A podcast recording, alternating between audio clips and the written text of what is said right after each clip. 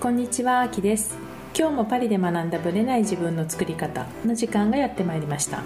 今日もさゆみさんどうぞよろしくお願いいたします。よろしくお願いします。最近さゆみさんのお客様でコンサルを受けた方の話をちょっとさっき聞いてたんですけど、はい。その辺の話をちょっと伺ってもいいですか？あの子育て真っ最中のね、うん。お客様が私はとても多いんですけれども、出産以降、ん例えば試着をしたことがないとかねそういったお客様もいらっしゃるんですよ。ネットで買うってことですか、ネットとかもその場であ見て買っちゃう？サイズだけで？これ大丈夫だろう？マネキンさんが着てるのを見てあじゃあ大丈夫と思って買っちゃうとかっておっしゃる方もねうん。いらっしゃるんですよ。はい。でそれはちょっと私はえっとびっくりしたんですけど、うんうんうん。えなんでって聞くと、うん。お子さんが一緒でうん。試着ができないとかっていうのでえそれも私はびっくりしてえ子供なんかその辺にね一緒に試着室に入れるか、はい。ま、前で待たせて、うん。試着しちゃえばいいのにって私はそうしてたんで えちょっとびっくりしたんですよ、うんうんうん。子供がいるからできない。えうんガーンみたいな。試着の意味ってどうですか？さゆみさん的には。試着はいくらマネキンが着てても、うん。こう人間一人一人のね体型が皆さん違うから、はいマネキンが着てこう見えても自分が着てそう見えるかわからないですよ。で確かに。丈とかう長さとか、あのいろいろやっぱり人それぞれなんで着てみないとこうお直しが必要な丈なのかとか肩のね位置とか落ちてたらやっぱりおかしいし、うん。そういったこう細かいところうん。のチェックのためにもやっぱり試着ってどんな安い服でもねした方がいいと思うんですよ。はい。で試着しないで買ってしまうっていうのはちょっと、まあ、T シャツとかだったら別ですけどちょっと残念かなと思いました、うん。T シャツでもねね逆に T シャツこそしないと難しかったりしません？胸の開き具合ね、うん。V とか U ネックとか、はい。特にクルーネックとかはい。すごい詰まったものがあるじゃないですか、はいはい。そうすると顔周りがなんか窮屈に感そうですね。じる首の感じとかね。とかなんか顔とのバラン体のバランスがあまりよく映らないとかやっぱり着ないとわからないんで、そこはねあのぜひ着てほしいんですね。で着てみることによってあ似合う似合わないかっこよく見えるダサく見えるとかっていう感性が磨かれてくると思うんですよ。もうその鏡を通して試着することで、自分を見ることによってこれ私に似合うなとか、あのこういう首の作りのものは似合わないとかあのちっちゃなねなんかレッスンなんですけど、うん。絶対おしゃれの感性うん。が磨かれてくると思うんですよ。試着確かに。私ね、まあ、サイズ的にちょうどフランスのサイズで言うと境目なんですよ、うんそれで今までだったら、まあ、このサイズで絶対大丈夫っていうものが、ものによって微妙なラインってあるじゃないですか。ありますだからね結局ね私って全部一着試着するのもうん2パターンそのサイズ2つを必ず試着するから、うん。3着試着するのも全部6着分持っていかなきゃいけない感じそうですよね。わわかる。わかる。うん。でそれをやると例えばちっちゃいサイズを着たパターンと、うん。大きいサイズを着たパターン例えばニットもうん。ぴったり着るのか、うん。ちょっとダブっとさせるのかによってうん。全然見え方変わるじゃないですか、ありますね。だからどっちのなんかどっちが合うかっていうだけじゃなくてどっちのスタイルで着たいのかによっても全然変わってくそうるので。ですね。自分のやりたいスタイル。そうでもねうん。サイズ、選ぶべきサイズが変わりますよね。変わってきうん。だからそういう意味でも同じものをうん違うパターンでそのサイズを着てみるのだけでも全然違うんうん。うっていうのが分かるだけでも違うなと思うんですよね、そのねきっと積み重ねが、センスを磨くっていうところに私はすごく影響しますかね、こうあこのアイテムはちょっとゆったりめに着た方がかっこいいなとか、うん。自分にとってはね、はいできつめに着るとパツパツにあの太って見えるし、うん。ちょっとダサい感じに見えるからとか、そういうのを日々ちょっとずつうん。磨いていくことで私やっぱりセンスってね磨かれる。うん。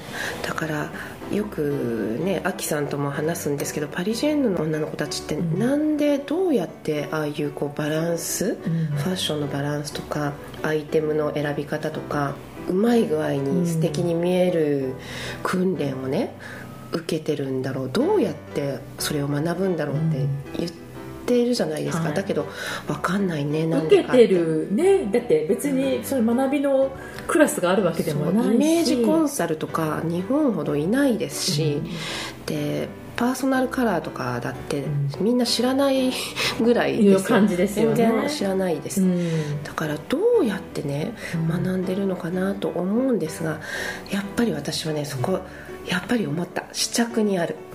試着か、う。んまあ試着並ぶけどそうすごい並ぶでしょ。ますよね、うん。あの着ないで買う人っていうのは私見たことない。確かにね、そうかもしれない、うん、そうですよ。やっぱり試着である？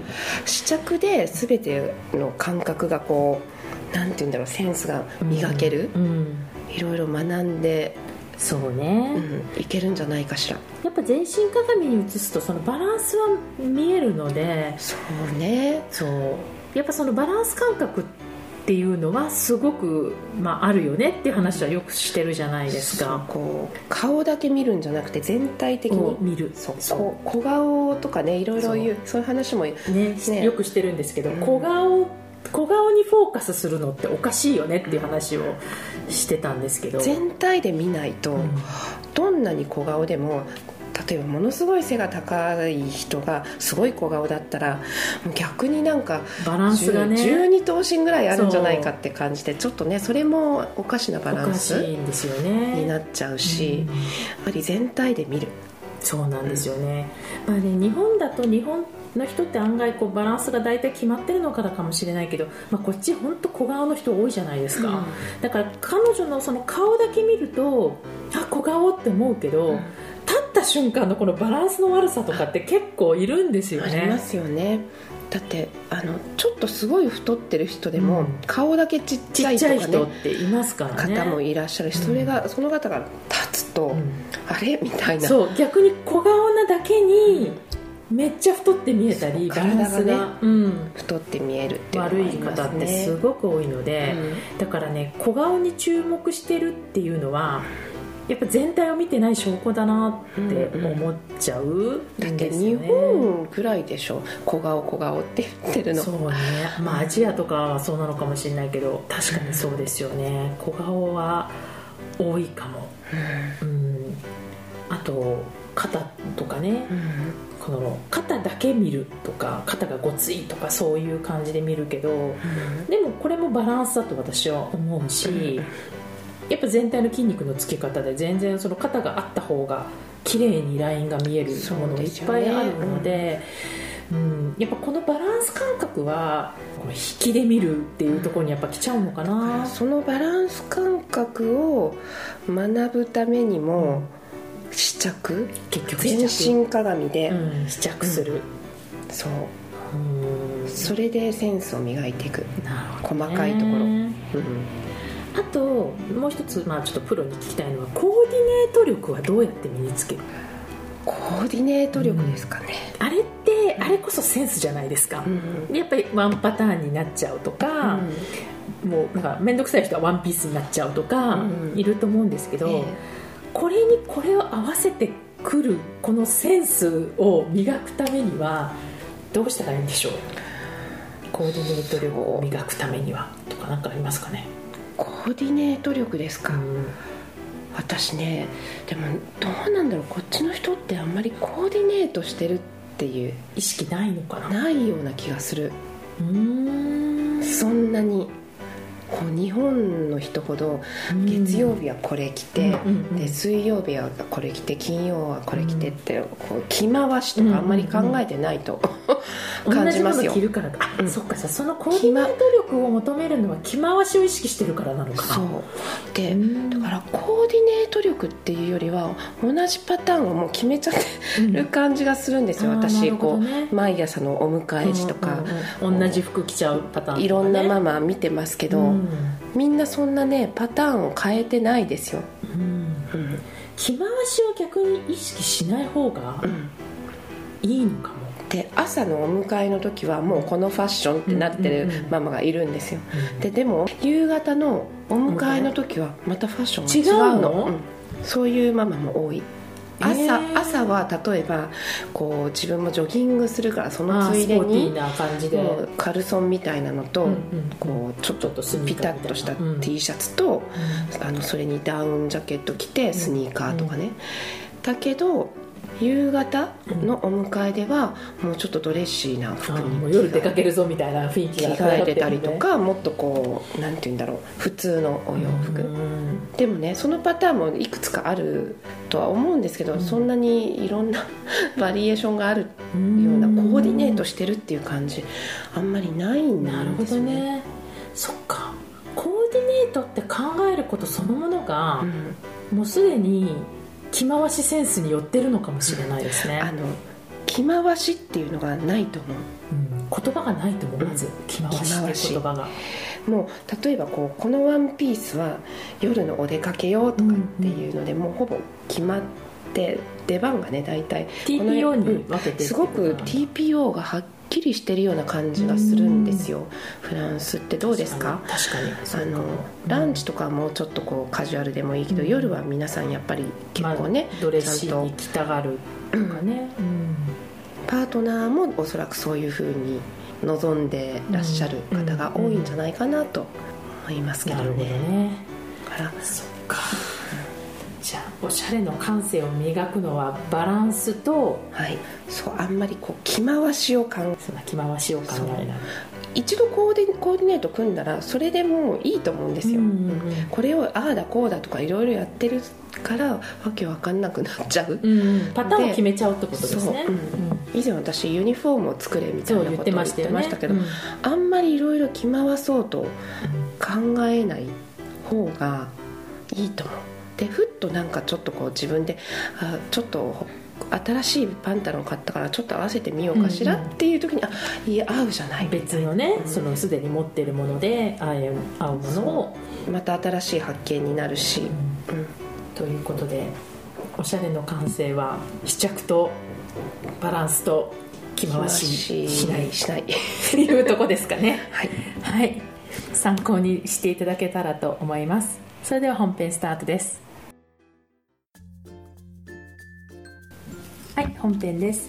今回はインタビューなんですけれども美容家でコミュニケーションコンサルタントの松尾千恵さんにインタビューをさせていただいています。彼女はですね私ずっと Facebook ではつながってたんですけれども実はお会いしたのが今年の3月に、まあ、偶然彼女がパリにいらしてお会いして、でもう一回4月かな？5月か。来たタイミングで、まあ、インタビューさせていただいたという形なんですけども3月にお会いした時に初めて結構2時間ぐらいお話しして、まあ、ある意味ちょっと意気投合してあこれはもういろんな人に聞いてもらいたいなと思って改めて4月か5月に来た時にインタビューさせていただいたという経緯です。非常に面白いというか、うん体験をされているのでぜひ参考に聞いていただけたらなと思いますこんにちは、あきです。今日も素敵なゲストの方に来ていただいています。美容家でコミュニケーションコンサルタントの松尾千恵さんです。千恵さん、今日はどうぞよろしくお願いいたします。よろしくお願いします。千恵さんは、まあ今パリでお会いしてるんですけど、はいパリは何回ぐらいいらっしゃってますか？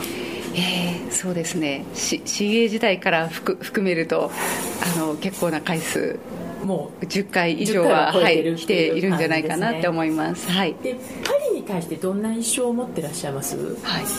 なんか一言で言うと、うん成熟した大人の街っていう感じがしますね。それはどんなところで感じるんですか、はいまあ、私が女性なので街を歩く女性のファッションっていうものを結構見るんですけれども、やっぱファッションを見るとこうエレガントさとかうん。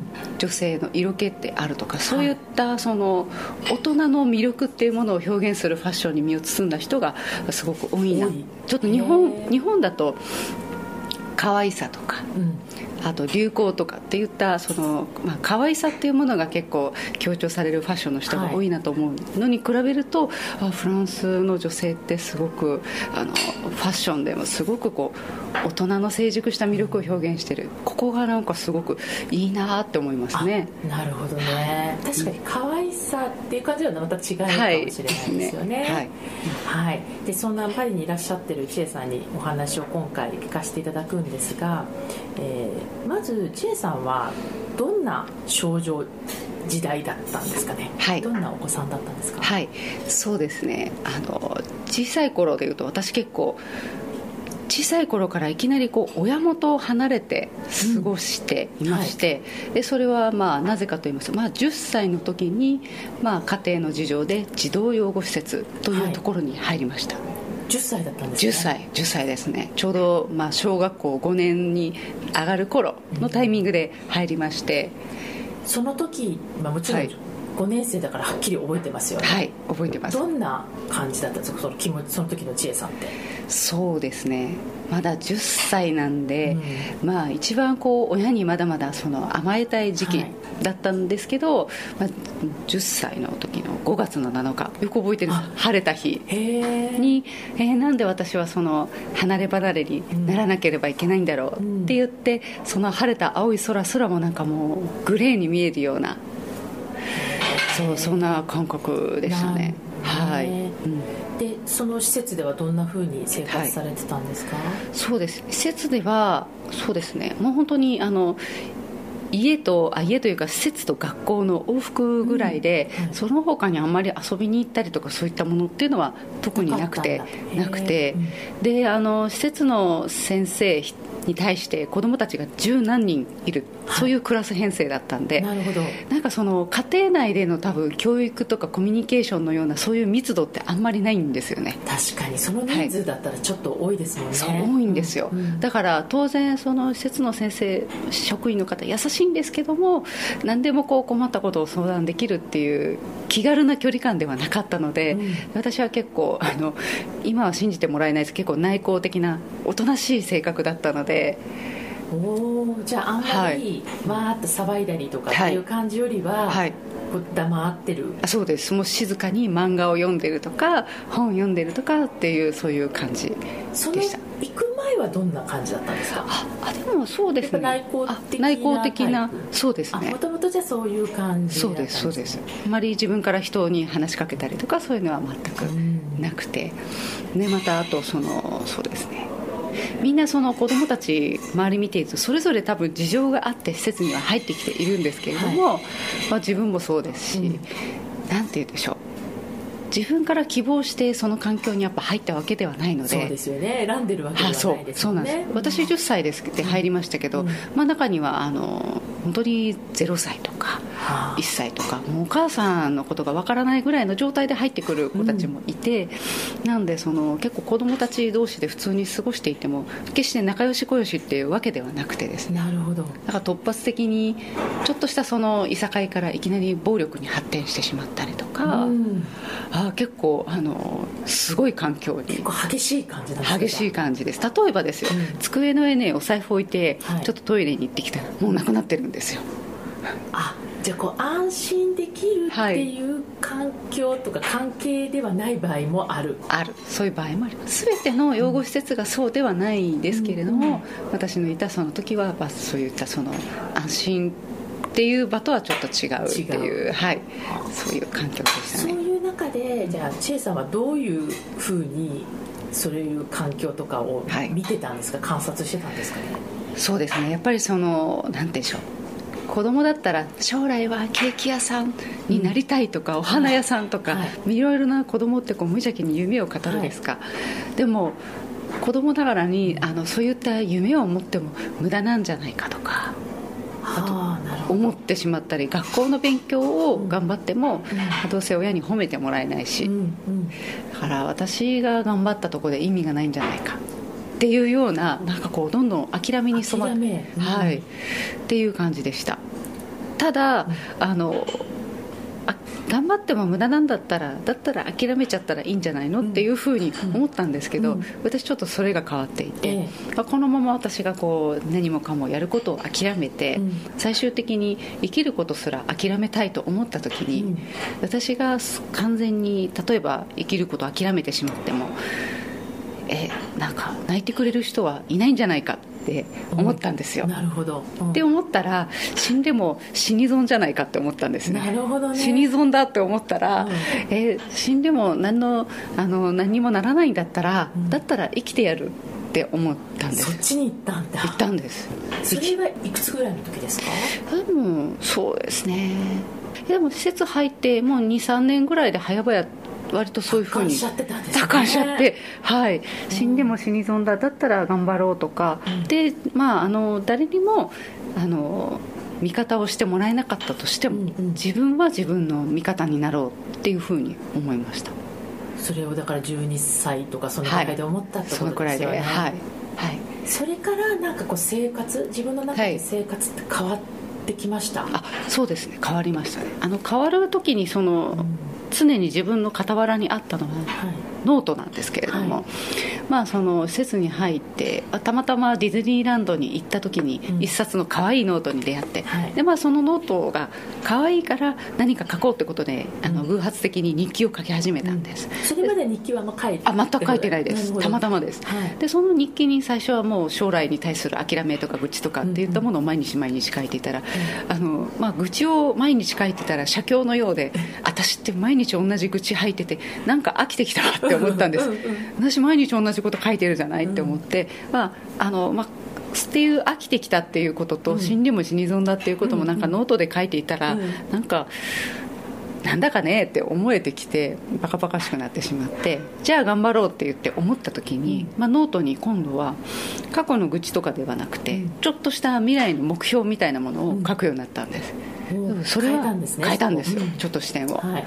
でそれは壮大な目標とかではなくて、まあ小学生だったんで、うん。来週の木曜日の,、うん。あのブラスバンドの練習までにこの音を出せるようになるとかうん。すっごい小さな目標ですね、えー書くようにしたんですね、でその小さな目標を、まあ、すごい具体的なその小さな目標を書くことによって1週間毎日目標も何も夢もなかった自分の中に、ただその一点その高いそのどの音を出せるようになりたいなっていう、ちょっとしたこう楽しみが生まれて、うん。そうすると1週間が楽しくなって、うん。でその目標が達成できたら嬉しくてうん。またノートに次の目標を書くっていうじゃあもうだんだはんこうちょっとずつちょっとずつはい。1週間単位のものも含めて、はい。こうどんどん先のことを書いてはい。そのために自分はじゃあどうしようみたいなことも書いてった、そうなんです。うん。でしかもその未来の目標を書くときにそれだけにこう自分の意識を没頭させたって感じなんです、そうですよね。はいだから今までが愚痴だったのが、うん。はい。その愚痴に集中しちゃってたところがそうそうそうそのやるっていう方はいに意識をこう完璧に向けた向けたんです、うん。でも芸長は養護施設にいる自分の身分は何も変わってないし未来が不安なのも変わってないんですけど、はい。そこじゃなくてもう本当にもう自分の向けたい意識だけそこだけ見てあと全部もう切り落とすっていうことに決めましたそれでは中学の、はい。まあ、頭ぐらいにもそうはい。いうスタートを切ってそうったってことですよね。そうなんです。そうなんですよ。そうするとその中学校高校ってどんな生活になってったんですか、えーうん、その後もですねあの中学とかでもあの今度また英語の勉強の目標をそこに書き続けられ勉強の方にもそうそうそう向き始めたんですよ。そしたら本当にあの小学校のさい終わ施設に入りたての頃は成績が悪かったのが中学になって成績の方もどんどん上がってはい。うん、でこれもその面白くて最初私は音楽が好きだったんで音楽が良かったんですけど、ちょっとずつこの英語も良くなってってとか、うんなんか一個うまくいったら他の方法他のものでも試してみたいと思ってやってったらど。こうどんどんどんこういろんな教科が全部そうそうそうそうそう。いくようになってった。行くようになってってあのっていう感じですかね。でそれから、じゃあ、えー、とどういうふうにはい。進ま進まれていったんですか、はい。高校の後は？高校の後は、まあ、施設の子たちはほとんど、まあ、あの高校まで行ったらもうそのまま就職する人がはい。9割以上。っていうかまあほぼ全員なんうんうん。だったんですけど、まあ、あの私の場合は大学行きたいなってことでやっぱり千恵さんは行こうっていう方にもうフォうそうーカスそうが向いてたんだ行ってたんですよ。んで大学のための受験勉強しててもなんで勉強なんかしてるのって。まあ、確かに周りはね周りはみんなしないのですごいうん不思議がられますし、うん。節の先生からも「えそんなことして何になるの?」っていうぐらいにあ先生もそんな感じそんなにあのそうです。もうとりあえずの食べて飲んで生きていければ最低限の生活ができれば、まあいいでしょうっていう、そういう環境だったんで、私が本当にもう孤独なもう道をずっとずっとこう道なき道をうん。日記でずっとこう作っていったっていう。じゃあある意味周りは誰もはい。同じタイプの人がいないいないんです。自分のはい。進んだ道だけをはい。信じてやってるって感じですよそう。そうそうノートと一緒に。そうです。もう真っ暗のトンネルを突き進んでそれを小さなペンライトで自分で足元照らしながら行くっていうそのペンライトが私にとってもうノートっていうあともう自分で自分の未来を信じるしかなくてだからしと当時から思ってたのがその常識っていうものをあんまり信じないってっていういうことですよね、はい。その特に周りの近しい人たちの常識とかね。そうなんです。常識に従ってたら多分大学に行こうと私は思わなかったと思うんですよね。確かに確かに。そう。でも例えば、こう折れそうになることとか、はい。特に本当ペンライトとノートしかないぐらいな感じじゃないですか、はい。はい。そういう時にこありましたよ。うね折れ折れそうになった時ってやっぱりその、まあ、養護施設にいたんで、うん。あの最低限の生活しかないんですね、はい。例えば高校に私立に行ったんですけど、はい。周りは私立の高校でお嬢様な子たちがいて、うん。でお財布とかみんなブランド物のお財布持って可愛いの持ってたり可愛いの持ってるんですよ高校時代から、うんでも私はあの本当にビニール製の、うん。本当に1000円とか2000円で買うようなおもちゃのようなこうガマ口のお財布、で体育の時とか貴重品をみんなでこう貴重品袋にお財布預ける時にあじゃあそこでみんな出すんだ。出すんですみんな。ルイ・ヴィトンとかかっこいいお財布、私だけそのガマ口のビニールのお財布、うんなんでその時に初めてあみたいな私の生活って世間の人たちと違うんだって思ったり、なるほどね。あとはお弁当とかもみんなはお母さんがこうお弁当を作ってくれるんですよね、はい。カラフルなお弁当、はで私たちは自分たちでお弁当作りますから、うん。どうしてもこう冷凍食品がメインのうん。茶色いお弁当、茶色くなっちゃうね。茶色いお弁当にどうしてもなっちゃって、だからそういうこうお弁当の蓋を開ける時とかもみんなと違うなとか思ってそう思って自分は比べて嫉妬してうん。気持ちがこうすさんでいきそうになったんですけど、私考えたんですよ、うん。これ比べたところで自分の気持ちはどこまでもすさんでって合理的じゃないよねって思ったんです。その冷静さってすごいですよね。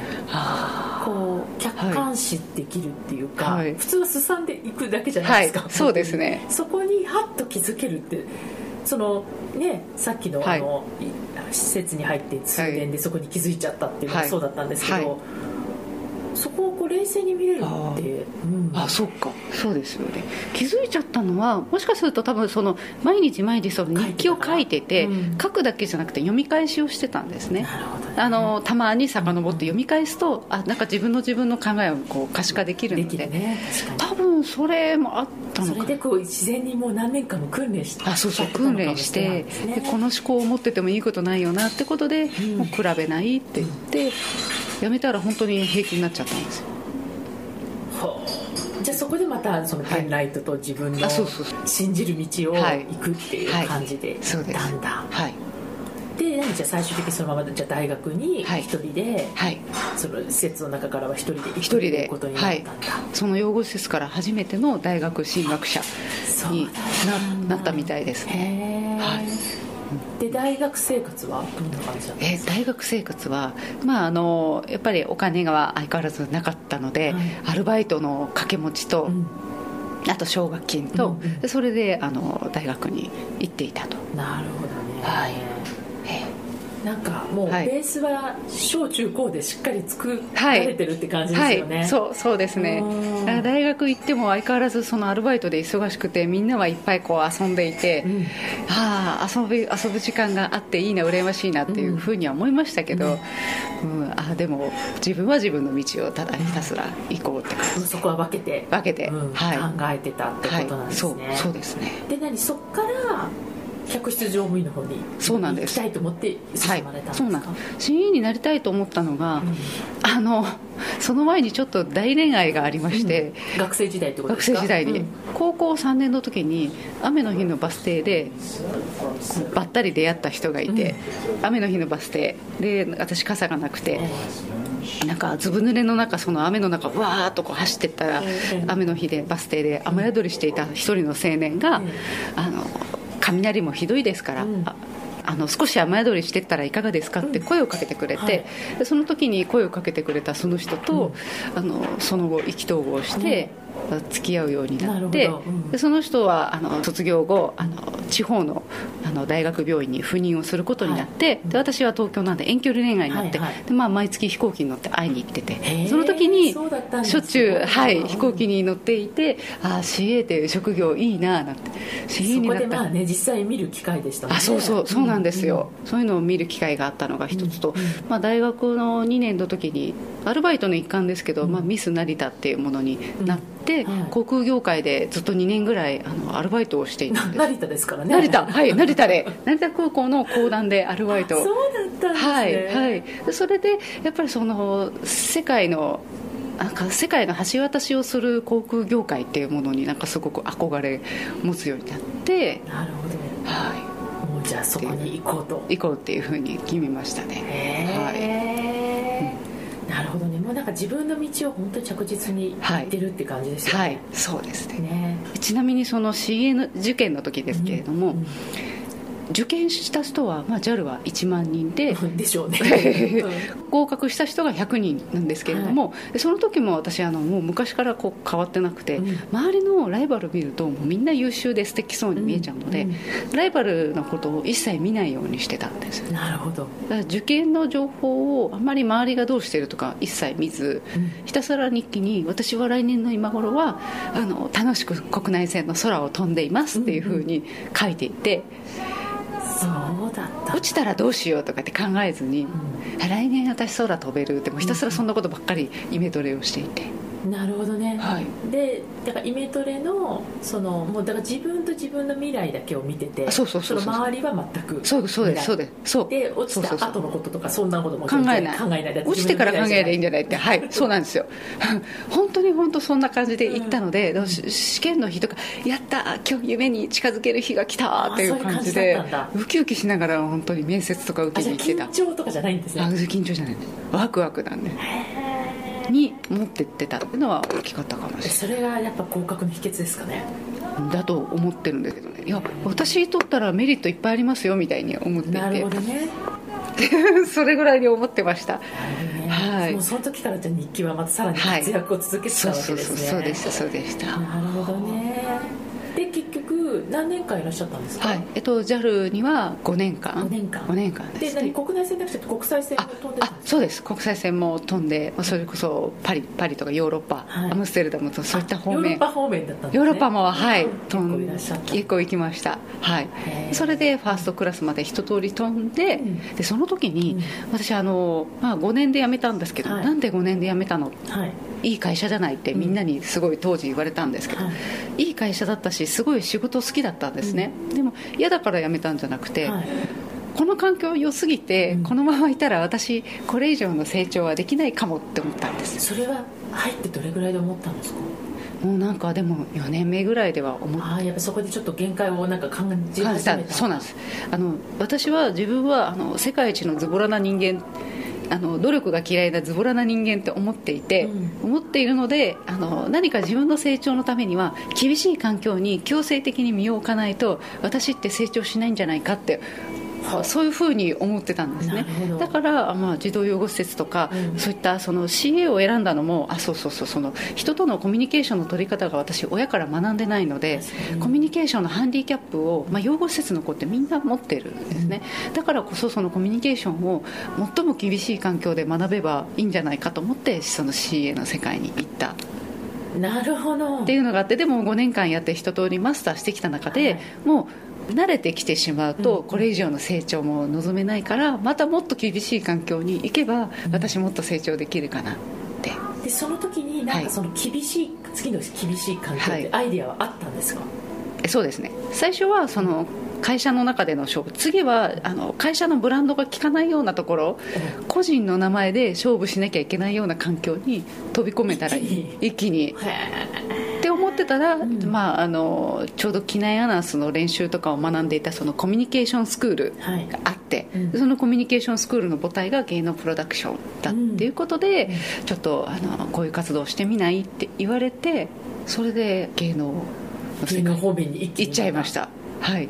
確かに個人の名前じゃないといけない世いけ界ですよね。ない世界。はい。そうです。でそこでじゃあ5年目ですっぱりやめて,、はいて。そっちの方に行ってそちらでどういうことをされてたんですか、で最初1年はあのモデルのようなモデルとか、まあ、グラビアとかっていった活動、あ写真の。写真の方のうんうん。写真とかそういった活動をしていましたで、まあ、写真での自分の自己表現一通りやって、うん。今度はあもうちょっとこう女性が年齢を重ねてもできるようなことがやりたいということで、うん。コラムを書きたいなとうん。思い始めまして、はい。やったこともないのに。ええで事務所のマネージャーさんに私コラム書きたいからあのどっかあの出版社に私を売り込んでくださいって言って頼んで、はい。であのマネージャーさんと一緒に、あの出版社に行きました。なるほどで行っていや私結構あのグルメなお店詳しいんでグルメコラム書けますよって言われたら出版社の人にそんなのはグルメライターに任せとけばいい話であなたに需要はないって 言われたんだ。言われたんです。なるほど。ところが私あのもう鍛えられてるんで、そこでは引き下がらなくて、うん。あとか私この間すごい変な男性と合コンしたんですって言って、うんうんすごい変な男性とのその合コン話をエピソード話したら出版社の人が「えー、それちょっと面白そうじゃん、っちの方引っかかったんだ食いついたんですよ、うんであじゃあ松尾さんこうしましょうって言って世間のその一流企業の男性と合コンをしたそういうお話を書いてください。でただ合コンした話だと面白くないからその合コン指揮法というふうなテーマにしてちょっとその会社の経営状況と男性の夜の状況をちょっと噛み合わせたような指揮法。そうそう指揮法です。会社指揮法みたいな。ちょっとそのシニカルなあのコラムだったらあのうちの雑誌のカラーと合うから半年間の連載の枠上げるよって言われて。そこではい入ったんですね。入ったんです。それで、うん。そこからあのコラムを書くんですけど、本当にあの実際にそこから私合コンに行ってで今日ねメレさんの今この録音レコーダー、はい。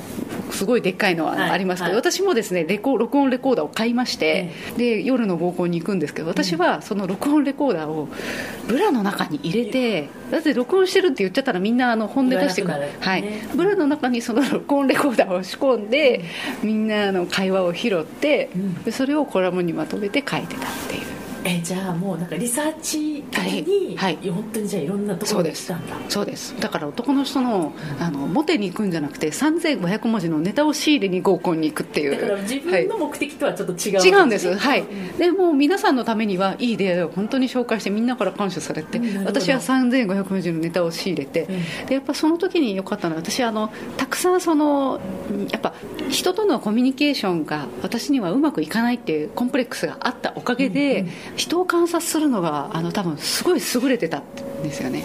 なるほど、はい、自分らしさを出せなかったおかげでこう人を鋭く観察するようになったからそれをやっぱりそのコラムに入れ込んだおかげで、うん面白いって言っていただけて結構こう話題になりましてうんなるほど。それがあのテレビ番組でもあの取り上げていただいたり雑誌でも今度やってみないってなったりそこからあの私のその最初はですね合コンアナリストという 肩書きでそのあ合コンをそう。分析する人ね。そうそうそうですそうですそうですそうではい。す合コン分析する人として、うんうん。あ誰もそんなのやってる人いないわってことであのそれで最初はスタートを始めたっていう。なるほど。でそのアナリストとしてそのコラムを書いたり、はいはい。まあ、実際にそういうお話をしたり、はいっていうところからそのじゃあ合コンの方に入って行ってたってはいでこの時ポイントだったのが、もうももともと私は真っ暗のトンネル闇をうん。ペンライトで照らす人生を歩んでたんで、はい。当時はそんな合コンっていうと「え何それ合コン?」え？っていうふうにあのちょっと顔をしかめる人は当時多かったんです、はいはい。う事務所の社長ですら「何それ？うん。なんか変なことやってるわね」って、うんうんみんなからこうキーな目で見られたんですが、全く気にならなくて私はもうこの仕事超楽しいって自分はもう楽しかったんでね。はい。それはなんかやっぱノート時代のあれと全然そう生きてきてますね。そうそう生きてきてるんですよね。周りと全然比較しないみたいなあそうそうそう。人からの評価以上に私は自分が本当にもう面白いと思えることやってるから楽しくてでも半年経つ頃には結局メディアもそれを食いついて、私の競合も出てくるぐらいになったんで後から。あ出てきたんです合コンコンシェルジュとかね。なんかなんか似てるようなのが出てきたりとかしてああよなんか、はい、自分の感覚信じてやってよかったなっていう、例えば、はい。合コンで、はい。まあ、だからそれだけアナライズしてて、はい。でまあ、男性側だけアナライズ男性側のアナライズをしてることしてましたけどはい。ですよね。でも結果として女性の情報も入ってくるんで見てはいましたよ。はい。なんかこう合コンをうまくはい。いくポイントって何だろうですか？コミュニケーション的にであコミュニケーション的に、うんそうですね。うまくいくのは私一番は自分がどう見られるかを一旦捨てて、もうその場その場のお料理とかその雰囲気とか会話とかに楽しむことに集中するとうまくいく気がします。なるほどね、うんそっか自分がどう思われるかっていうふうになっちゃうとどうなっちゃうんですか、えそれはやっぱ男性にも実際にあった事例でいいんですけど、はい。ある時40代の子供が2人いるバツイチの女性とはい。20代の女性と2人誘って合コンに行ったんですよ、うん。一般的にはどっちの方がモテるかっていうと多分20代の女性だと思うんですよ、うですよね。だったんですが、その日その20代の女性はまだまだその自分がどう見られるかってところに意識がいっていたのか、うん。なかなかその相手の懐に近づくっていうコミュニケーションができなかったんですよ。まあ一言で言うと緊張してて硬かったんですね、でもその40代の女性の方はもうやっぱり子供を2人育ててるだけあってもう男性に対してもウェルカムモードなんです、うんもうなんかもう子供があのちょっと大きな子供がいっぱいいるわねぐらいなあのぐらいな感じで多分母性ですよね、うん。あの40代の女性はもう本当にそのどんなものがあっても否定しないで受け入れるっていう温かい母性で合コンをしてたのか次の日ですね。あの相手の20代の男千恵さん昨日来てたあの40代のあの女性の連絡先を聞きそびれちゃって僕は本気で好きになってしまったから彼女の連絡先を教えてくれないかって言って私のところに連絡があってだからその合コンではその40代の女性が一番人気だったでしかもその女性は自分の年齢や子供が2人いることもちゃんと正直に言ってた。にもかかわらず一番モテてたんですね。なるほどね。だからその場をこうあの自分がどんな立場であるか、それに対してその卑屈にならずに、うん。オープンにその場を楽しめる女性は、うん。あモテるって思いましたね。それはなんかいろんな意味で勇気づけられますね、はい。要は肩書きとうん。かそういうことで優越感を感じたり劣等感を感じたりすることも全くなく、はい。はい。結果的に見られてるのは全然違うところなんだよっていうところそうですよね。そう。なんですよ。思いました本当に。えじゃあ千恵さん自体は合コンはどれぐらい行ったんですか？私ですね合コン1000回以上行ってますさすがやっぱアナリストだけありますね。そうですあねじゃあもう、はい。一発でパッと見た感じでなんとなくこう今日のこう合コンの雰囲気がどんな感じかとかも分からあ分かります。あこの男性はこういう女性好きだろうなとか会話のトーンとか目線とか間合いとかで、うん、もう大体分かっちゃいますね。なるほどねそっか、はい。ではい。その活動はじゃあどれくらいされてたんですか？えっとですねまあ27から、まあそうですね。結婚が31ぐらいだったんで、ええ。まあ、そのぐらいの間はずっと合コンに、はい、ずっと行ってたんです自分でね。はい、はい。あれも含めてはい1000回以上じゃそうでとはい。なるほどね。はい。千恵さんの1回目のインタビューでした養護施設の話からたった一人大学に行き、でまあ、その後 CA になり最後合コンアナリストになっていくみたいなところまでを今回お話を伺ったんですけどもさゆみさんどこが印象に私か、日記をねうん。書き始めたってね、いうノートのところで話ですよね。そのちょっと前に例えばこう安心できない環境だったって、頑張っても誰もね褒めてくれないし、うん。そう頑張っても無駄みたいなうん。ことに陥りがちな環境で諦めちゃってるお子さんとかもきっといらしたんでしょうね。そうですよね。だけど自分が死んでもうん。誰も悲しんでくれない死に損だそう死に損っていう話をだしてましたよったらね生きてやるって思った。っていうのがね10歳そう小学生ぐらいですよね。でそう思うんだすごいと思って頑張ろうと思った、っていうので私はねその強さにちょっと驚きましたね。すごいなと思って。で彼女のベースっていうか、今もあのすごく穏やかな方なんだけれども、そういうなんかベースにすごく強さがあるのは、多分ここがすごく影響してるなと思っていてあとそのノート、で人と比べることでこうすさんでいきそうな高校時代とかそのお弁当が違うとか、お財布がね。お財布が違うとかでもそこで比べたところにで意味がないって自分で決めて、もう自分の未来だけを、まあ、ノートとともに対話してやっていくっていうのが全部彼女のベースがそこの時代にあるのかなっていう気がしますね。